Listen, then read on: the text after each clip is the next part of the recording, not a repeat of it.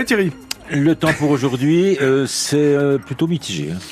C'est-à-dire qu'il y, y a, quelques pluies qui peuvent tomber, notamment sur la trouée de Belfort, sur le relief. L'après-midi, elle devrait se généraliser. Alors, ce qu'on relève surtout ce matin, c'est de la douceur. 8 à 10 degrés relevés un petit peu partout.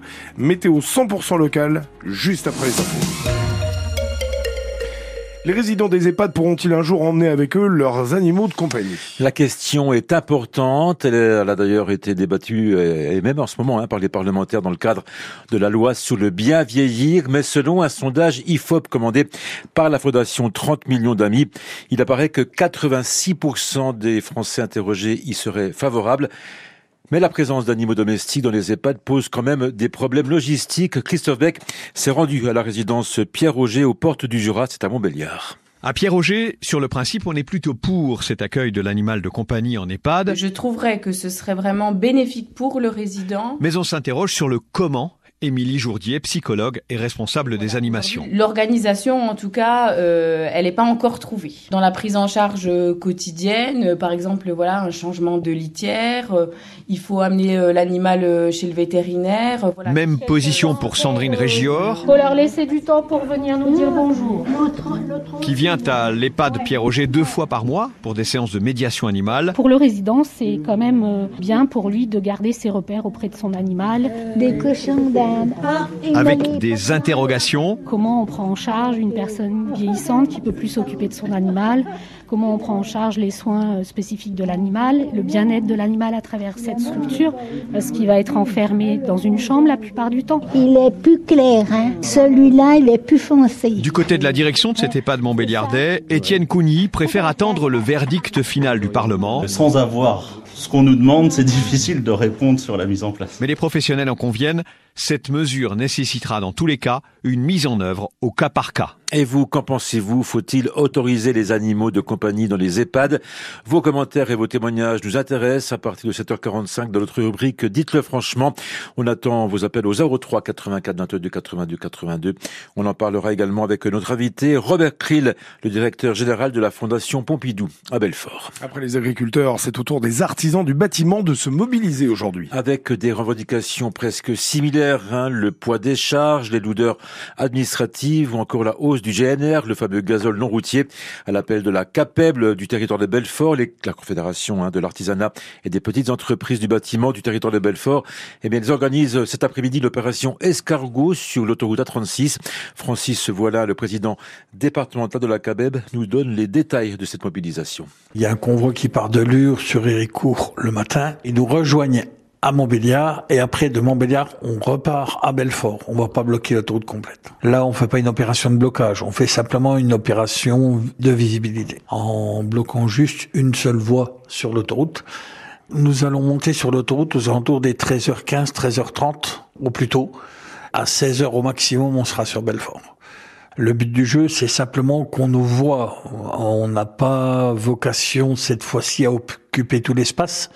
Je veux pas qu'on soit les oubliés, donc je veux absolument qu'on soit présent, qu'on se montre un petit coup simplement qu'on nous oublie pas. On veut occasionner le moins de gêne possible aussi, c'est pour ça qu'on a fait ça le vendredi après-midi. Les perturbations sous la 36 entre Montbéliard et Belfort auront lieu entre 13h30 et 16h.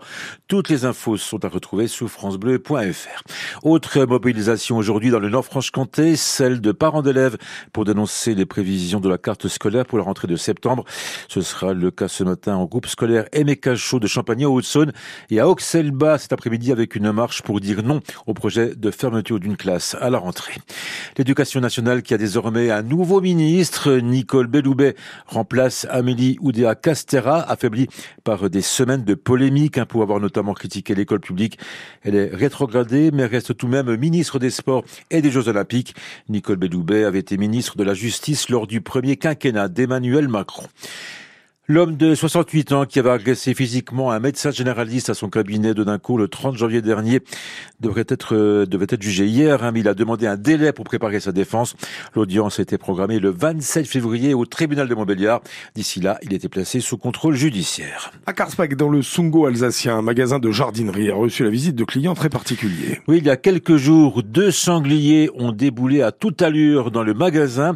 Il a fallu, fallu l'intervention des brigades vertes hein, du Haut-Rhin pour déloger les deux sangliers, visiblement euh, désorientés. Un chemin a été installé avec des chariots pour les faire partir.